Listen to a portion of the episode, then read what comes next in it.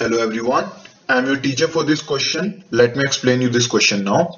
Find the values of y for which the distance between the points A three minus one, B eleven comma y is ten units. So आपको y की values बतानी है. इसका मतलब एक से ज्यादा आंसर y के लिए आ सकते हैं जिसके लिए A और B के बीच का distance है ten units. So ये directly formula based question है. So यहाँ पर हम distance formula use करने वाले हैं which is x two minus x one का whole square plus y two minus y one का होल स्क्वायर. तो अगर दो पॉइंट्स हमारे पास दे रखे हैं जिनके कोऑर्डिनेट्स हैं x one y one और x two y two, तो उनके बीच का डिस्टेंस हम इस फॉर्मूले से निकाल सकते हैं.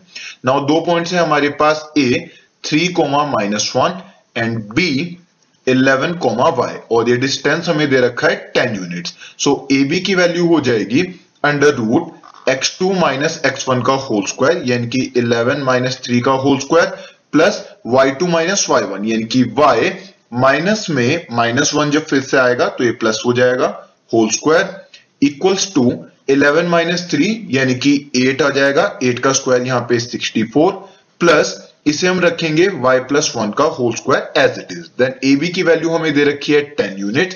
ये अंडर रूट इस साइड शिफ्ट होगा तो यहाँ पे ten का स्क्वायर यानी कि one hundred आ जाएगा equals to sixty-four plus y plus one का होल स्क्वायर. ये जो होल स्क्वायर है इसे आप a प्लस b के होल स्क्वायर वाले फॉर्मूला से नहीं एक्सपेंड करेंगे बिकॉज तब ये क्वाड्रेटिक इक्वेशन बन जाएगी और कैलकुलेशन लेंथी हो जाएगी. हम क्या करेंगे sixty-four को यहाँ पर शिफ्ट करेंगे तो ये वैल्यू आएगी thirty-six. यहाँ पर होगा y प्लस वन का होल स्क्वायर. अब होल स्क्वायर एक्सपेंड करने की जगह हम इसे रूट में शिफ्ट करेंगे तो thirty-six से बन जाएगा प्लस माइनस सिक्स कुछ इस तरीके से. यहाँ पर वैल्यू आ जाएगी under root thirty six is equals to y plus one. यहाँ पर हम लिख देंगे सिक्स प्लस माइनस में equals to y plus one. तो एक बार y प्लस वन को हम इक्वल रखेंगे सिक्स के, एक बार इक्वल रखा जाएगा माइनस सिक्स के. सो so, y की वैल्यू आ जाएगी फाइव और यहां से वैल्यू आ जाएगी y की माइनस सेवन. सो दो वैल्यूज हमारे पास y के लिए आंसर आ गई हैं. So the final answer is that y is equals to five and minus seven. तो दोनों में से कोई भी वैल्यूज की आंसर हो सकती हैं. I hope you understood the explanation. Thank you.